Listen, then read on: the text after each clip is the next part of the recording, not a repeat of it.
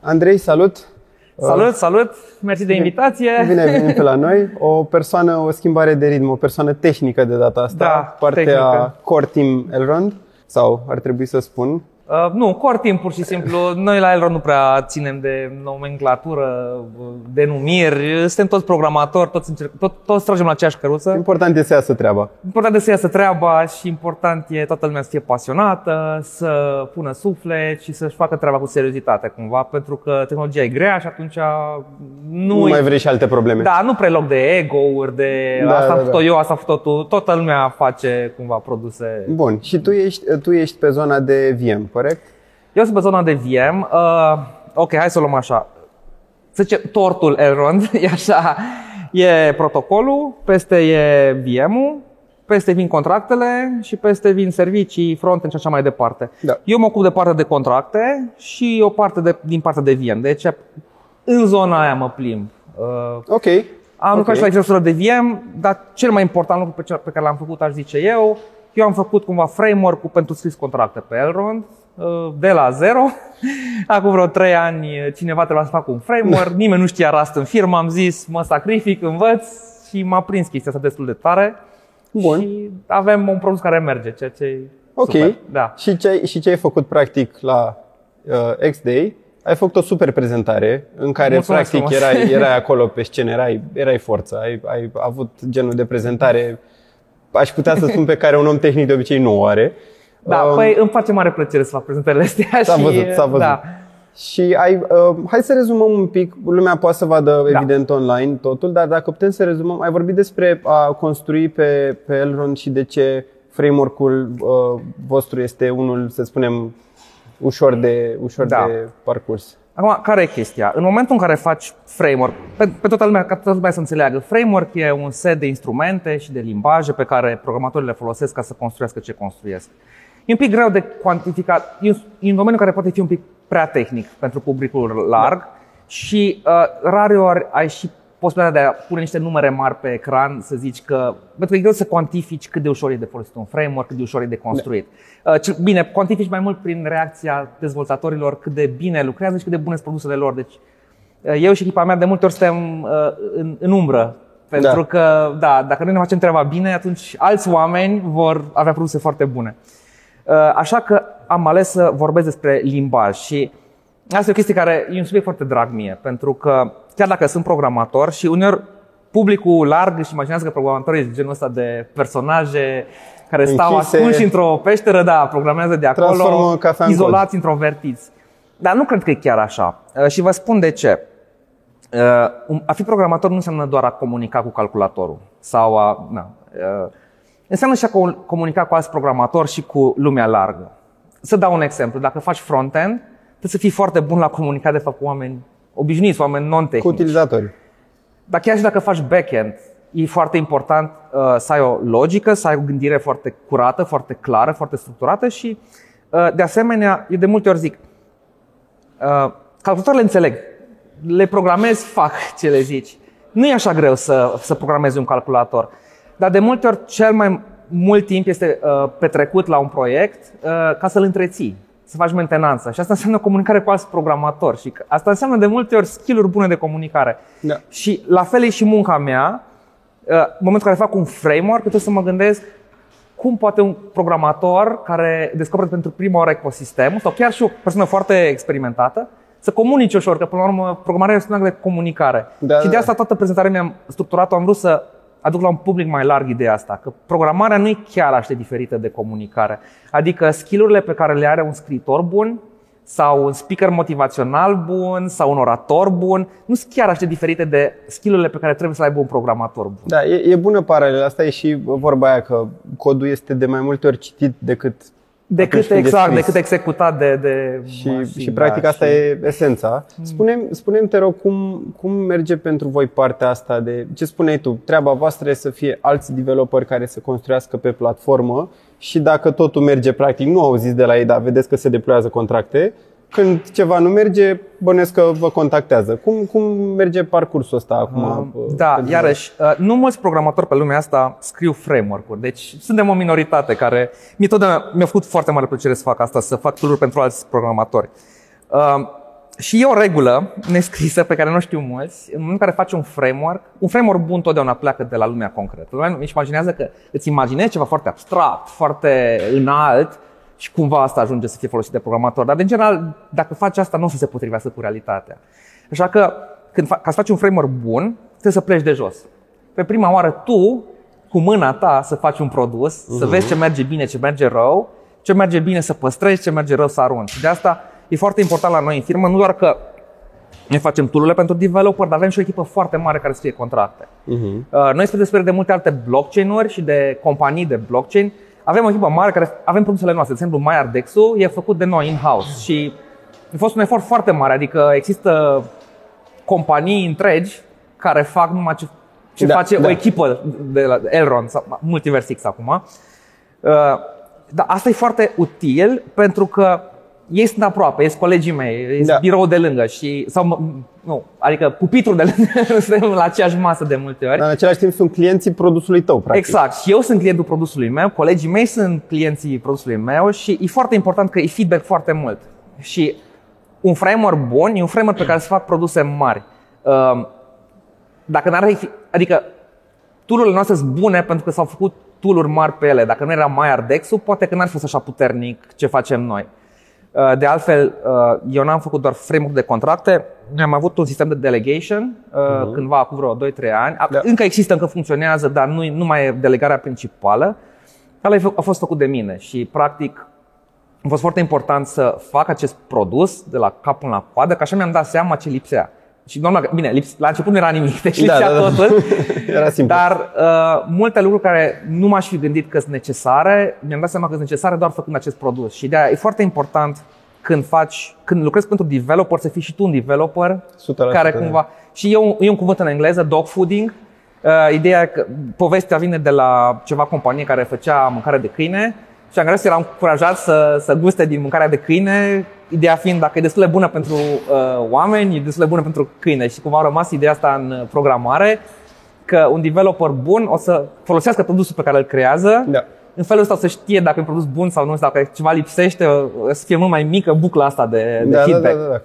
Deci cam asta facem și noi și e o parte foarte importantă a dezvoltării noastre, faptul că nu producem doar tool-urile, dar și produsele. Și știm atunci ce lipsește. Și apropo de asta, mi s-a părut foarte clar cum ai arătat de ce framework-ul MultiversX până la urmă e expresiv, cum ai spus tu, și are sens, ai de unde să-l apuci. În același timp, probabil că și tu te-ai lovit de asta, oamenii spun Rust e un limbaj nou, e greu, ai erori la compilare, tot felul de probleme. Piața locală de IT/tech, să spunem că nu are super mulți programatori, developeri de Rust. Bănuiesc că și la voi în companie, când se angajează unor developeri, poate nu știau Rust înainte, cum ai spus tu că tu erai singurul care a lucrat primul. Cum faceți onboarding-ul ăsta pentru ei? Vă descurcați? Aveți niște, nu știu, procese speciale? Da, sigur. Eu acum am o viziune un pic mai, poate, exotică. Din punctul meu de vedere, pentru un programator bun nu contează limbaj. Un programator bun o să înveți orice limbaj într-un timp. Unele limbaje se învață mai repede, de exemplu, noi la Elrond folosim în primul rând Go și Rust. Când a început Elrond, nu știa absolut nimeni Go, deci toată lumea care s-a angajat la Elrond a învățat Go, din Go se învață repede. Rust a fost primul, acum multă lume normal știe Rust. Și poate chiar asta e prima parte a challenge-ului, indiferent dacă știi sau nu Rust, să înveți Rust.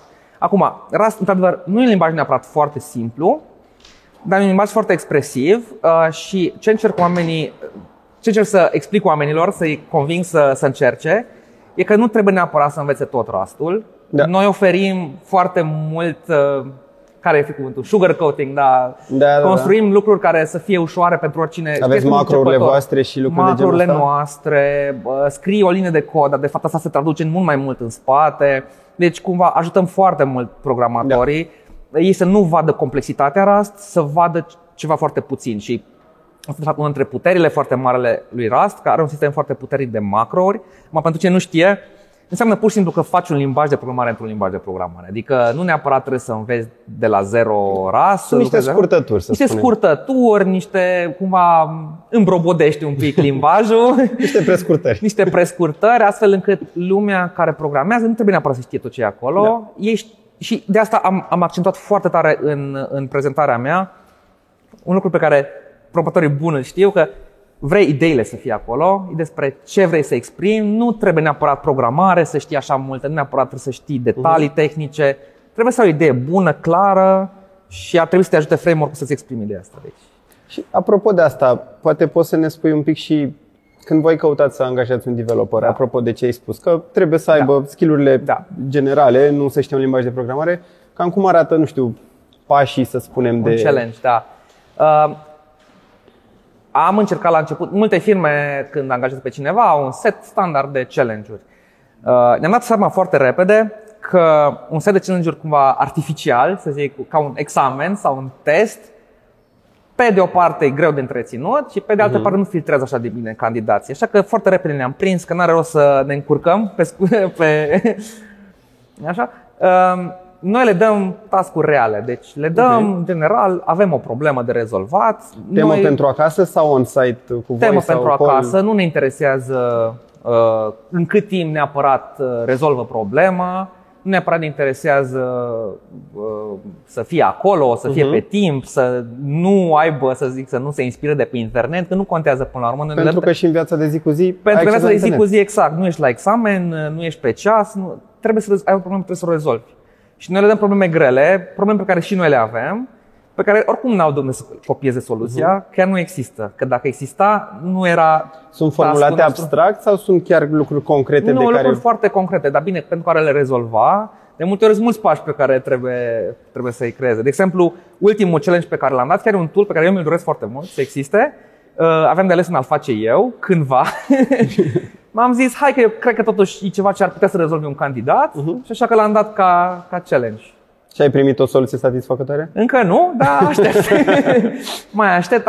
Din nou am mai dat și n-am fost nici la modul strict. Nu, asta e problema, vreau soluția. Nu, am zis ajutor, întrebări, pentru că din nou și asta este parte din a fi developer. Da. Din nou, revin la asta, e foarte mult să comunici. Să nu te împotmolești, să stai împotmolit. Deci trebuie să întrebi, trebuie să clarifici. Scopul e să rezolvi problema. Scopul nu e să demonstrezi că poți sau așa. Scopul e cumva să găsești o modalitate să ajungi la soluție. Bine, nu să-ți programezi altcineva, desigur. Evident. Dar trebuie să fii în stare să ceri îndrumare, că așa e și în viața reală. Până la urmă, nu toate problemele sunt clare de la început pentru developer. De fapt, mai degrabă e rar ca un developer să aibă o problemă pe care e foarte clar de la început ce trebuie să facă. Atunci ar fi totul simplu. Ar fi totul simplu. De obicei nu e totul simplu, deci de asta... Zic că pentru un programator e foarte importantă comunicarea și limbajul. Și apropo de asta, voi aveți, să zicem, nu știu cum e, Stack Overflow, să spunem, da? Pentru programatorii care nu lucrează la MultiversX, care se lovesc de probleme, comunicați cu ei, există ceva formalizat în sensul ăsta? Avem câteva canale. În primul rând, un canal de Telegram foarte activ. De multe ori mi-e greu să stau la curent. Din fericire, avem o comunitate foarte mare. Nu doar developerii Elrond răspund la întrebări, ci avem și oameni din comunitate care și ei răspund la întrebări. Deci deja a început să se întrețină de la sine aici. E organic cumva. Da, e cumva organic și asta ne ajută foarte mult, că de multe ori suntem foarte ocupați și nu mai apucăm să răspundem la toate întrebările. Avem o documentație la care lucrăm. Acum, o documentație greu de reținut. Uneori nu avem timp să o întreținem așa de bine, dar încercăm cât putem. Faceți generare automată de documentație pentru că adică și Rust și Go cumva permit asta. Rust are o chestie în care generează automat documentație. Noi avem documentație și în cod, care devine o documentație oficială. Nu știu de lumea folosește, sincer. Am mai făcut eu o chestie la un moment dat într-un weekend, am zis, mi s-a pus pat, avem un tutorial și avem un sistem care testează periodic că tutorialul ăla încă compilează și funcționează. Deci cum avem doc tests în Python. Da, am făcut un test pe tutorial, așa. Avem și o secțiune de Stack Overflow. Chiar pe Stack Overflow există niște tag-uri de Elrond. Încă n-a început să-și dea drumul zona aia. Și au mai existat niște încercări de forumuri. Nu știu din nou cât de folosite sunt, dar știu că e ceva forum funcțional unde se mai întreabă, se răspundă la întrebări. Mai avem și pe GitHub. Pe GitHub oameni din comunitate deschid issue-uri. Uneori propun și soluții. Dar deschid issue-uri de probleme de clientul respectiv sau deschid issue-uri că nu știau unde să întrebe ceva care n-are legătură cu codul ăla? Nu, în general sunt probleme foarte serioase, gen dacă se poate face ceva, ceva ce sau e o problemă sau li s-a părut că e o problemă și atunci sau sunt explicații sau uneori o să venim noi cu o soluție și am avut și propuneri de soluții sau implementări din public care au intrat în codul nostru sursă. Deci avem și un pic de cod din comunitate care a intrat în... Perfect, până la urmă e un proiect open source. E un proiect open source și noi desigur verificăm că e totul în ordine. Normal. Dar am mai și acceptat cod și chiar să știți că am avut cod chiar foarte bun din comunitate. Normal, ai open source. Și avem și o grămadă de developeri foarte buni în comunitate care au făcut o treabă foarte bună. Care mă duce la întrebarea: dintre oamenii ăștia ați ajuns să aveți membrii ai echipei interne, MultiversX sau Elrond? Da, de exemplu chiar cei doi băieți care au început DEX-ul, au început ca membri din comunitate și cu timp au devenit angajați Elrond. Deci, foarte tare. Și nu sunt singuri, și chiar este o cale care nouă ne place foarte mult de ce oameni în echipă. Se vedem prima oară în acțiune pe cont propriu. Exact, știi deja cum au lucrat. Hobbyiști, poate încep ca un mic hobby sau încep să experimentezi un pic. Poate la un dat devin mai serioși și dacă vedem că chiar și-au dat drumul un pic și au început să programeze cu foarte mare drag de aceea în echipă. Și de asta de multe ori când mă întreabă oameni cum ajung în Elrond, zic păi două variante, sau get involved. Sau scrieți la jobs, career, nu mai știu exact care e mail-ul, cred că e careers at Elrond. Trebuie să-l actualizați acum. Da, absolut. Dar mult mai important, ați-vă să construiți ceva, demonstrați că sunteți în stare să faceți un produs, chiar dacă nu e perfect de la început, chiar dacă nu merge, dar implicarea, interesul, disponibilitatea de a învăța, pentru noi cartea de vizită cea mai valoroasă. Da. Asta cred că trebuie să înțeleagă lumea despre open source în general, că pe lângă... eu îți dau, tu îmi dai, e și fix cum ai spus, o carte de vizită. Vezi ce a mai făcut omul ăsta și o reputație până la urmă. Da, și e ceva ce nu ai cum să falsifici până la urmă. Că într-un CV poate mai umfli sau poate la un interviu o să vorbești despre ceva ce știi foarte bine, dar nimic nu se compară cu a construi pe bune ceva. Da. Și de asta și dăm challenge-uri din astea cu task-uri reale, pentru că vrem să vedem oameni în acțiune pe ceva pe bune. Da. Și... ca să ne ducem puțin și mai departe de echipa voastră și cred că e ultima întrebare, a arătat Lucian că undeva la 10x e factorul de câte contracte au fost deployate sau aplicații, nu știu sigur cum faci distincția aplicații sau contracte în terminologie. O aplicație general poate să aibă mai multe contracte. Deci, there you go, da? Perfect, mersi. 10x în ultimul an, dacă țin bine minte, era într-o prezentare. Da. Cum vezi trendul ăsta, exponential growth? Ce viziune ai tu aici? Ce-mi doresc eu și am sugerat asta și în prezentare. Eu aș vrea, în lumea ideală pe care mi-o doresc, aș vrea ca distinția dintre developeri și user obișnuiți să se stompeze, să fie mai vagă. Deci, viziunea mea pentru un ecosistem sănătos e una în care sunt niște slide-uri pe care le-am scos, că era prea complicat. Toată lumea să programeze.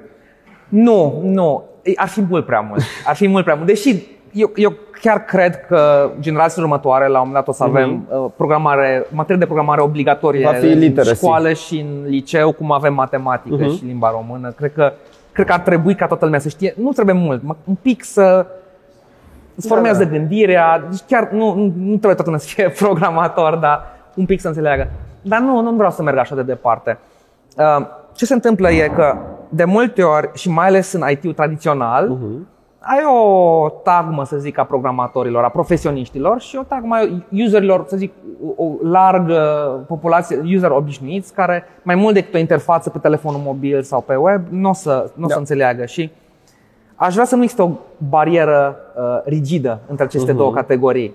Să fie, că sigur, mulți utilizatori o să se limiteze doar la utiliza produsele, dar sunt mulți hobbyiști, poate, care o să vrea să știe un pic mai mult. Da. Poate să uită pe Explore la niște tranzacții, poate da niște tranzacții de mână la un moment dat, să vadă cum funcționează ceva în spate. Există multe grade de la... care sapă un pic. Exact, care sapă un pic și sunt multe nivele de genul ăsta. Și ca să aduci tehnologia la cât mai multă lume, îți trebuie tool-uri progresiv tot mai dificile. Da.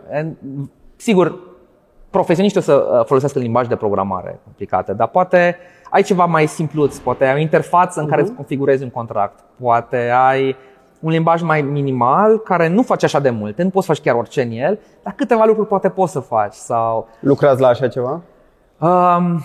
Încerc să duc în direcția asta development, încă e foarte devreme. De asta eu și m-am apucat să studiez foarte mult despre limbaje de programare, că vreau să găsesc niște moduri de a ajuta oamenii să construiască fără neapărat să programeze foarte mult. Există niște proiecte din comunitate care încearcă să facă chestia asta. Am uitat numele acum și mai ales pentru zona asta de DAO-uri, organizații descentralizate autonome. Cred că pentru ca oamenii chiar să le folosească va trebui cumva găsit un punct ăsta de mijloc între lumea foarte tehnică și lumea și amatori, hobbyiști. Pentru că totuși în momentul în care vorbești despre DAO-uri,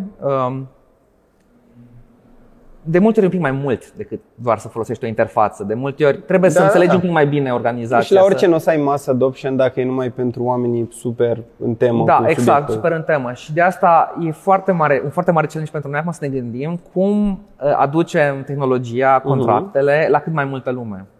Și cumva în direcția asta încerc să bat și tocmai de asta am și avut această prezentare despre cum e de fapt limbă, e limbaj peste tot.